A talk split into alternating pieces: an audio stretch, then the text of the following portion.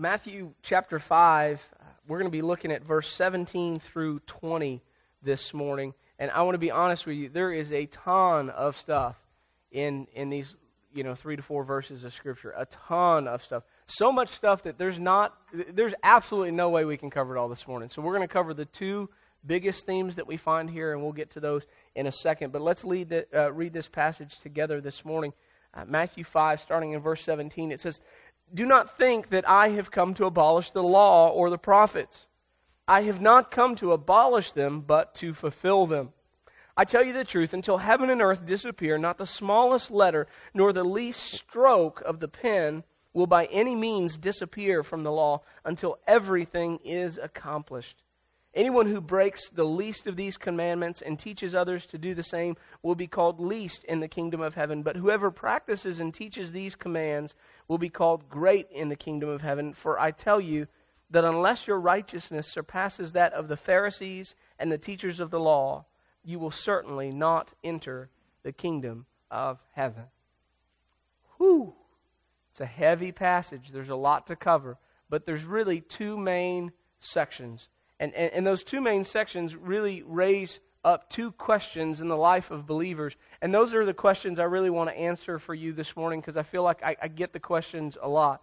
And so, so let's just begin with the first question that this passage causes in believers is simply this uh, What is Christ's relationship to the Old Testament? What is Christ's relationship to the Old Testament? He, he says, Listen, don't think that I've come to abolish the law or the prophets. I haven't come to abolish them. Now, why is Jesus saying that? Well, Jesus is saying that because that is the claim against him. Uh, he steps into this very religious environment with all these scribes and their Pharisees and all of their laws and all of their commands, and, and he basically uh, teaches the things of God, but he doesn't live to their standards. You say, Jesus, the Son of God, isn't living to the standards of the scribes and the Pharisees? Well, no, there's a whole bunch of stuff that they do that he seems to patently just ignore. And, and, and you say, well, what, what, is, what is that about? Well, well, Jesus is, is, is teaching what real, true righteousness is. And so the, the scribes and the Pharisees looked at him and they said, This guy's come to destroy the law of Moses. He, he's come to do away with it. And, and so Jesus addresses that question right here, right now, before he goes on and fixes all that they've broken. He begins by just addressing who he really is and how he really relates to the Old Testament. So let's just jump in uh, this morning uh, about what this passage says about Christ and his relationship to the Old Testament. We'll begin by talking about what, what it's not, all right? Um, when, when we read this passage and Jesus says, Do not think that I've come to abolish the law or the prophets. I haven't come to abolish them, but to fulfill them. Uh, there's two groups of people there. Now, the first group is, is the group of people that think that Jesus just came to end the law and to usher in grace. That's what they think. And, that, and clearly, as you read this passage, that's not what Jesus is saying. Jesus isn't saying, I came to abolish the law and to usher in grace. That's not what he's saying, right? And there's a group of people in our world today that believe that Christ's purpose is simply to do away with everything in the Old Testament. And this is how they phrase it. Maybe you've been one of those people in the past, and I'm not trying to step on your toes, but if you've ever said this, you may want to take a look at yourself, okay? These people say something along these lines. The law was given by Moses, grace and truth by Jesus Christ. That's how they view it. Okay, now what that does is that creates a huge division between Old Testament and New Testament living. And the implication, of course, is that because we live under a covenant of grace, we must never even really talk or study the Old Testament. It doesn't matter. And yet, here we hear the words of Christ, and he says clearly I tell you the truth, until heaven and earth disappear, not even the smallest letter nor the stroke of a pen will by any means disappear from the law. Right? Well, what does that mean? That stroke of the pen, it, it, it's, a, it's a word for serif. For, it's the smallest stroke you can make in a pen, right? A serif is the difference between an L being an R. It's the difference between an R being a P. Jesus said, listen, I, I, didn't, I didn't come to change the law at all. I, I, I, didn't come to, to, to make an L look like an R and make an R look like a P. That's not what I've come for. I haven't come to, to do away with the law. That's not it. And then he's actually going to go on. He's going to say, listen, I, I've come to make it full. And then guess what he's going to do next week? He's going to start making it full. He's going to actually raise the bar in the Old Testament. So clearly, this passage cannot mean that Jesus just came to do away with all of the law. That, that can't be what it means, all right? Now, here's the second thing this passage can't mean Here's the other group of people. This passage also cannot mean that Jesus came to simply extend the law as it was being taught. See, there's a whole other camp when you've got the grace camp, then you've got the law camp, right? And, and, and the people in the law camp say, well, Jesus, all he was doing and all he's about to do, he's just going to reinterpret Old Testament law. So really, Jesus is just about the law. That's what he's about. Therefore, you have to earn your way. You follow me? Therefore, you must keep it perfectly. Therefore, and, and they even go as far to say it was, it was Paul that introduced this grace business.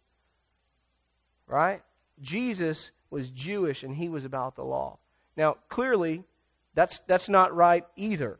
Uh, that, that, that, that's not right at all. And, and, and the problem with that, my, my biggest problem with that, Jesus is about to denounce uh, the authority of the scribes and the Pharisees. He's about to just lay it on them and say, "No, you're wrong. You're not. You're not. You're not teaching accurately. Uh, clearly, Jesus didn't do everything that they said should be done. So, so how do we how do we figure that out?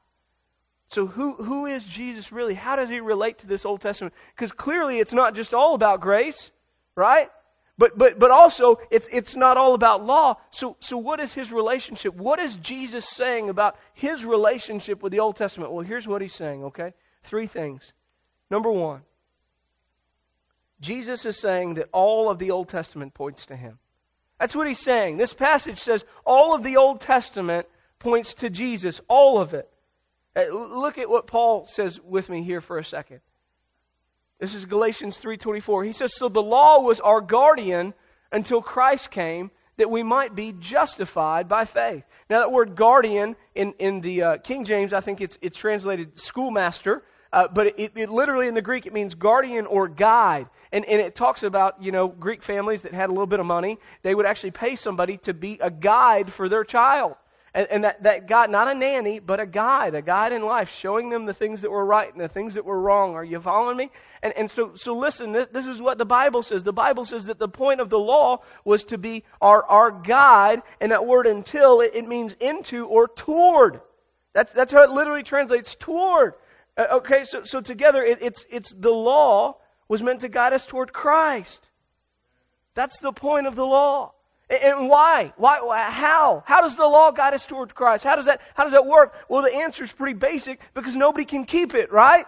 Because when you read the law and you start trying to live out the law, very, very quickly do you recognize you can't do it and you need a savior. And so the whole point of the law was to show the people of God that they couldn't do it and they needed a Savior. And, and, and that's why the Old Testament is full of prophecies about the who? The Messiah, the Savior. It's God's plan from the Old Testament to the New that people would look to Jesus Christ as Savior. That's the point of it. That's the, the purpose of the law. All of the Old Testament points to Jesus. Now that's just, that's just the law. What about the prophets? Because he says the law and the prophets. What? That's the other portion, right? And of course, the Bible is full of great prophets. You've got all the major prophets and the minor prophets. And then, you know, you've got Moses and you've got all the people that, that, that aren't in the book of the prophets, but they're in the historical books, but they were clearly prophets. And, and, and what do you, what do you do with all these people? What was the point of it? Well, guys, guess what? All that pointed to Jesus too. And, and Wednesday night, um, uh, we, you know, we have prayer and, and Bible study Wednesday night. Those that don't come, you should come every once in a while. Um, so Wednesday night, and we kind of have a small little group, and we've got a lot of people that are serving Kingdom Kids Youth Ministry and uh, and choir and, and pray. All that stuff goes on, and so uh, so my crowd has shrunk a little bit, but I'm okay with that. Um, they're very faithful, and um, one of the things we did Wednesday night is is we went through the book of Matthew, and you know, just in the book of Matthew, the book that we're studying, uh, Matthew quotes 19 Old Testament prophecies that Jesus fulfills. 19. And the point of what I shared with, with the group is listen, it's crazy because you have to understand it because a lot of those prophecies were originally fulfilled by somebody else. But Jesus was the ultimate fulfillment. Let me, let me show you. Hosea 11.1. Uh, Hosea 11.1 says, Out of Egypt I called my son. That's God speaking. Now, that prophecy was originally fulfilled by Moses. Right? It originally applied to Moses, that God called Moses out of Egypt. He called Israel out of Egypt. He delivered them. It was originally fulfilled by Moses, but guess what? Matthew tells us early on in his gospel that Jesus is the ultimate fulfillment. How? Do you remember Herod? What happened? What did Mary and Joseph and Jesus do? They had to flee to Egypt. And Matthew sees it. He sees that everything in the Bible, all of the Old Testament, the law, the prophets, the feasts, the festivals, everything points to Jesus. That's the right relationship. That's what this passage is teaching us. Number two.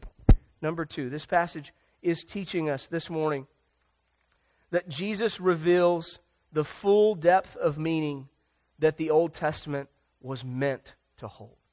He reveals the full depth of meaning that the Old Testament is meant to hold, and we'll talk about this in a second, but we said it a few weeks ago. Remember, the purpose of the, the, the Bible is transformation of the heart. It's always about the heart. And, and, and what these people have done, guys, is they've really made the, the law of God not about the heart anymore. They made it so you didn't have to think, you didn't have to face temptation. Well, if, I'm, if I live rigidly like this, then, well, guess what? That's not a heart response anymore, is it? I don't know about you guys as parents, but I want my children to obey me from their heart. I don't want just, just masked over obedience. I want to understand that they know the difference between right and wrong. If all they do is do what I say, the moment they leave my house, they'll never understand why I asked them to do what I said. You follow me? They'll never be able to make the right choice. And, and, and, so, so Jesus comes and he comes to correct it. Now, how did he do that? Well, I'll give you an example, right? You have kids. I, I, I tell, they're not here this morning, so I'll use names. Um, you know, uh, occasionally I'm, I'm like, listen, somebody comes in crying. Cole, why'd you hit your brother? Well, because he made me mad. Look at me. Do not hit your brother. Five minutes later, what happened? What happened? You go running in there. What happened? Look, and Cole's over in the corner. What did you do? Did you hit your brother? No, I didn't hit him. His brother's crying. He can't even talk to me. What did you do? I didn't hit him. I kicked him. You said don't hit your brother. Right? You didn't say anything about kicking him.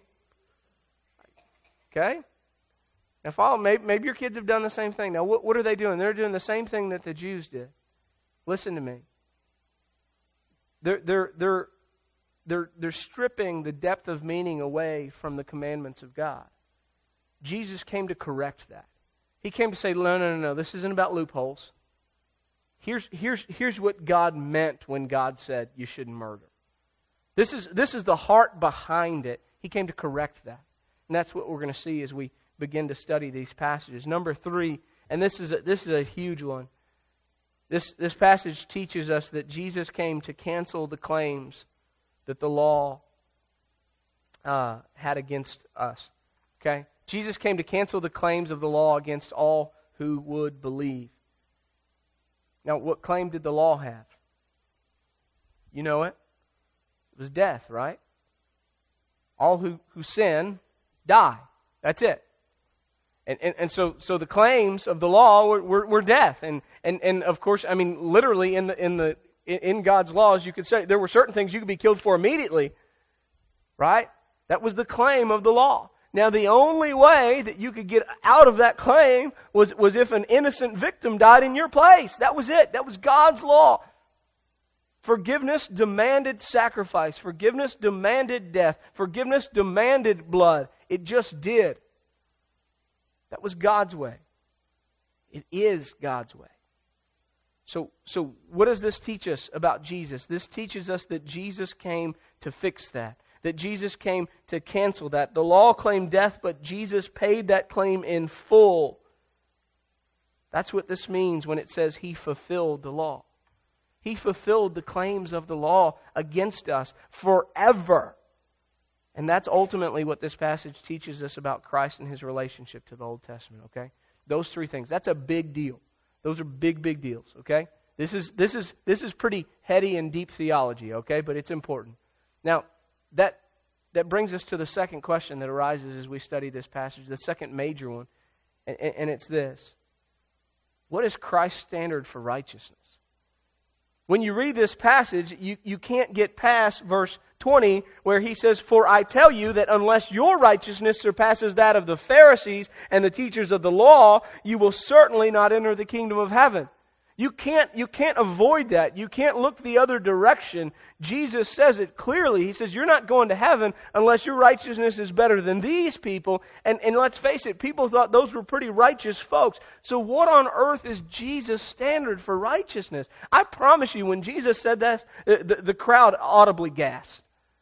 The, the people that were there, they, they thought so highly of the scribes and the Pharisees that when Jesus said this, they were like, then how can anybody be saved?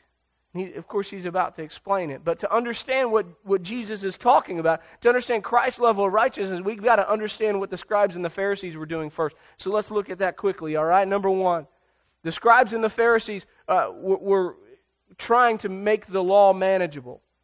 That's what they did. They, they, they made the law manageable. And you say, how do you did that? Well, how do you do that? Well, here, here's, here's basically how it works. They made the law's demands less demanding. And, and, and they made the law's permissions more permissible. Get this, they made the law's demands less demanding and the law's permissions more permissible. And if you want an example, let's, let's, let's talk about murder for a second.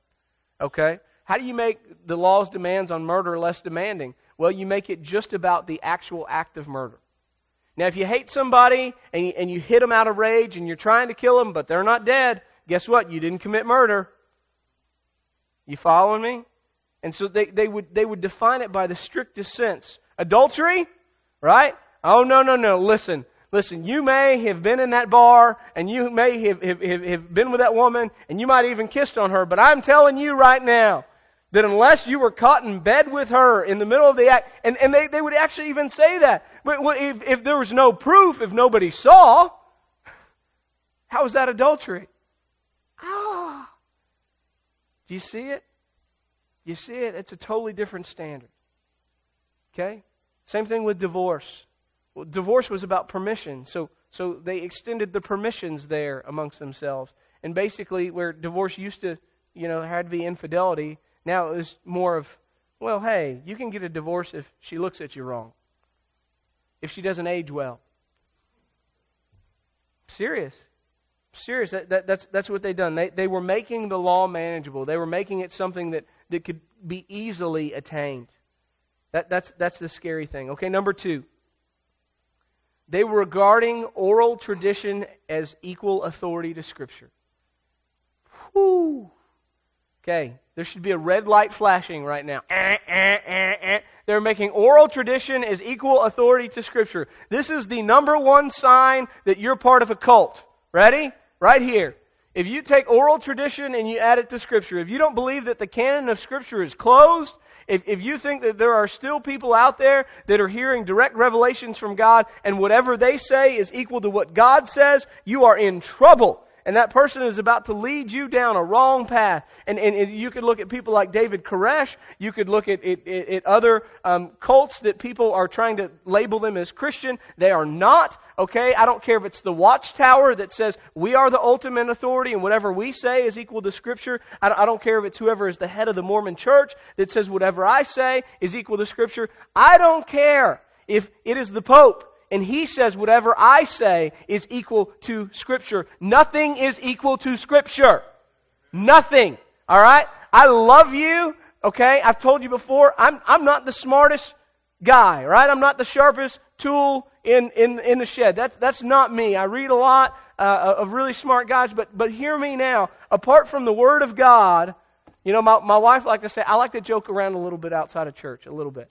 Just a little bit. And, and so I'll, I'll say things, especially with kids, I'll say things to kids that just to, to freak them out. And so I said something to a child one time, and my wife says, and I quote, Oh, honey, don't listen to Pastor Jason unless he's in the pulpit.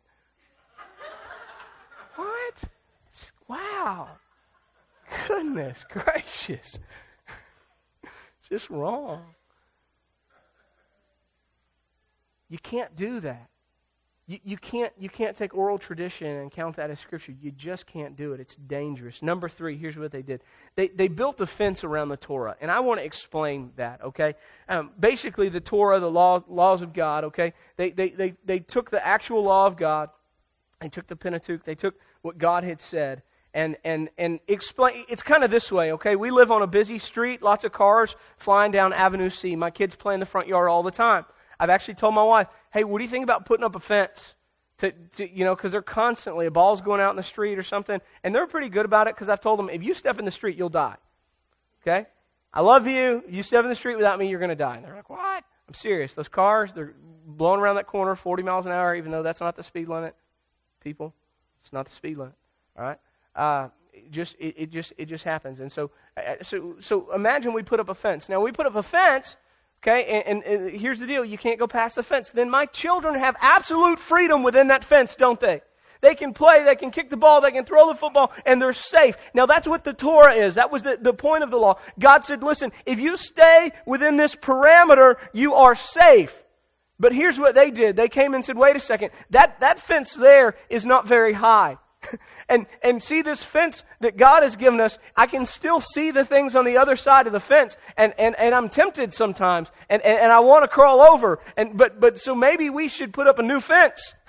And so they, they stepped inside of, of that and they, they built a higher fence. And they said, well, we won't do any of this stuff either. And, and now, since we can't do this stuff, we can't even see the other fence. We don't even know that a street is there. And then all of a sudden they, they could hear the cars still going by and the horns beeping and the tires roaring. They say, wait a second, we need a bigger fence and let's soundproof this fence. And we're going to step inside. And now we build a huge fence with, with a roof on it. Now the sun doesn't even come in, right? We can't hear anything now and we're going to live in this little tiny box. That way, we're never tempted to do anything wrong. Now here's the problem with a tiny box. Number one, you have no freedom. Zero. But the bigger problem is that it's possible to live in the tiny box and to never have to think about God. It is possible to live in the tiny box and to continue to do things, but to never actually have to obey God with your heart. God, the, the, the, purpose of God's law is not that you would just do things. The purpose of God's law is that you would love Him. That's the purpose. That you would love Him and that you would obey Him out of love. That you could still see the street and that you could still experience complete freedom within that. But that you would lovingly choose not to cross over. That's love. It's a choice. And they had eliminated that. You see, they had taken the standard of God and they had made it substandard where it didn't require any heart obedience on your part. Okay? Now, to that, Jesus says, enough.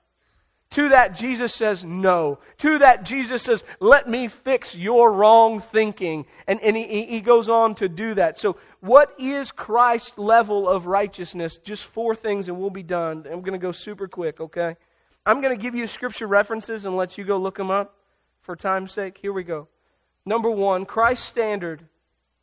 Jesus focused on the spirit of the law rather than the letter of the law.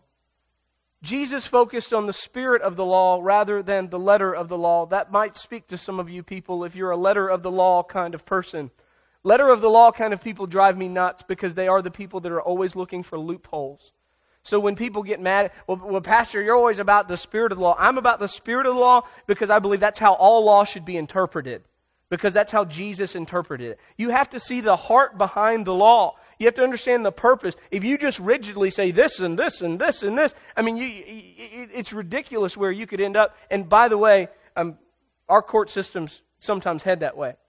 They just, well, this is what the law says when they, they totally forsake the reason that that law was written, okay? We have a tendency to do that, a natural tendency. So Jesus came and said, whoa, whoa, whoa, whoa, whoa. Here's the intent. It should always be about the intent of the law, okay? Number two, Jesus' righteousness. Jesus focused on internal matters rather than external matters. On internal matters rather than external matters. In Luke chapter 11, uh, verse 39 through 40, Jesus goes to eat at a Pharisee's home and he doesn't wash. He doesn't ceremonially wash his hands like the Pharisee did. The Pharisee was all clean. Jesus just sat down to eat. And the Pharisee was so upset. He's like, why don't, why don't you do this? Why don't you do And Jesus says, he basically goes off on the Pharisee. He said, Woe to you, Pharisees, who you, you clean the outside of the dish, but the inside of the dish is rotten and nasty. Don't you need to do both? don't you first need to worry about the inside of the dish that you're about to eat out of? He says, Listen, that, that's what's wrong with you. You're always worried about all this outward stuff. God is always worried about the inside of you. So Jesus' focus was always on the internal rather than the external. That's his righteousness. Number three, Jesus focused on the important matters of the law rather than the minor points of the law. Same passage, uh, Luke 11, just a little further in, in verse 42, Jesus tells these same people, He says, Listen, woe to you, for you tithe all, uh, uh, you, you tithe tenth of all of your spices, your dill and your mint and your cumin and all the other spices. You tithe a dill of, of even your, the, the, the, the herbs out of your garden, but yet you've forgotten the greater things like justice and mercy and faith. Those of you that like Bible trivia and think of yourselves as Bible scholars, you need to hear me very clearly this morning. Jesus focused on the important stuff, and he didn't teach about the rest. We get so caught up in, well, what about tattoos, Pastor? And what about piercings? And what about. Did Jesus preach on it? Did he? No? He didn't, right? Well, what about, what about church government? And, and what about the color of the carpet? And what about the walls and the paint samples? And what, what about. Did Jesus teach on it? He didn't. He always focused on the thing that's important. That's what we've got to do too. That, that, that's our calling. Number four. This is a big one. Jesus focused on manifesting character, not merely keeping commands. Jesus focused on manifesting character, not merely keeping commands. It's a big, big deal. Again, this is my desire for my children. I do not want my children to simply obey me because they are afraid of me. I want my children to obey me because they understand the heart of, of what I'm saying. And, and, guys, that means for me as a parent that sometimes I actually have to stop instead of saying, go clean your room. I have to stop and say, listen, it's important for you to be able to have a, a picked up room so that you can have friends over, so that you can live. If you never clean your room, there's going to be bugs and germs, and you can get sick. And if you're sick, we can't enjoy life together, right? And God's got great plans for us, and, and, and we need to be able to get out of the house. But to do that, we've got to maintain. And you know, it's imp- so they've got to hear my heart. Okay, Jesus is worried about our character. That's that's his focus. That's that's his his standard of righteousness. And what I would just say to you guys is it, it, it's radically different from what the Pharisees and the scribes were doing. It's, ra- it's night and day. It's a whole new kind of righteousness, one that affects the heart. It's all about the inside. It's all about the inside. Theirs was all external, okay? So, what do we do with a message like that? And, and how do we walk away here from, from church feeling like God has spoken to us and, and asked us to do something? Um, last things and we're done. I know there's a lot of notes today. I'm sorry. I, I told you I already trimmed a whole lot out. There's stuff in there about rewards in heaven, and I mean there's there's all kinds of stuff in this passage I couldn't even get to. So here we go. Four things you can do. Number one, really important. Interpret Scripture through the life and ministry of Jesus. Interpret Scripture through the life and ministry of Jesus. Well, I, don't, I don't know. What should I do about what? Should, well, go, go to the ministry of Jesus. Go to the life of Jesus. Go to the teachings of Jesus. Does He address the thing that you're so caught up about that you found? Does He address it? If He doesn't, I would take a really deep breath. All right? Interpret everything through the life and the ministry of Jesus. It, it all points to Him. It should all point to Him. Is that too simple? If it all points to Him, it should all point to Him, right? You got it? Pretty basic. Okay? Number two. Thank God that the claim of the law has been canceled. When you come to church, when you wake up in the morning to read your Bible, when you're driving around singing songs to Jesus, where, where should those things come from? They should come from the depths of your heart that you are grateful that Jesus has canceled the claim that the law held on you, brother, because you are a sinner and you deserve death. But the innocent victim, the Lord Jesus Christ, stood in your place and received your death for you. That should cause you to be thankful. Amen? That's what this is all about. That's right. Thank you, Jesus. Thank you, Jesus. That's what, that's what should pour out from this. Number three. I pray that you're challenged through all this to take down your fences. Not God's, not God's fence, Notice he just has one, not God's fence, But I pray that you would take down your fences. If you are living a life in which you don't have, ever actually have to think about, God, can I worship you through this decision? Then, then I would submit to you that maybe you have built up some fences so that maybe you are being quote unquote obedient. Maybe you are living a righteous life. But is it affecting your heart? If it's not affecting your heart and you're not transforming into the character of Christ, then what are we doing? You follow me? It's always about your heart. It's always, God wants to change you from the inside out. It's always about that. It's always about that. So take down your fences. And number four, we're done. Take up Christ's standard. His standard is one that is higher and holier. It is way above and way beyond anything that this world could offer. It's not about something that we can do on our own and by ourselves. It's something that is so far above what we are capable of that we live in a state of absolute need for Jesus. That's his standard. And guys, that's the standard we're called to live by. If we would take up that standard, it would cause us to pray about it as couples. It would cause us to look at our lives and how we spend our money. It, it, it would cause us to think about how we're going to spend our time off for vacation. I mean, it, it's going to cause all of those things in us. That's what it does. It's a big, big deal. All right? Would you guys pray with me this morning?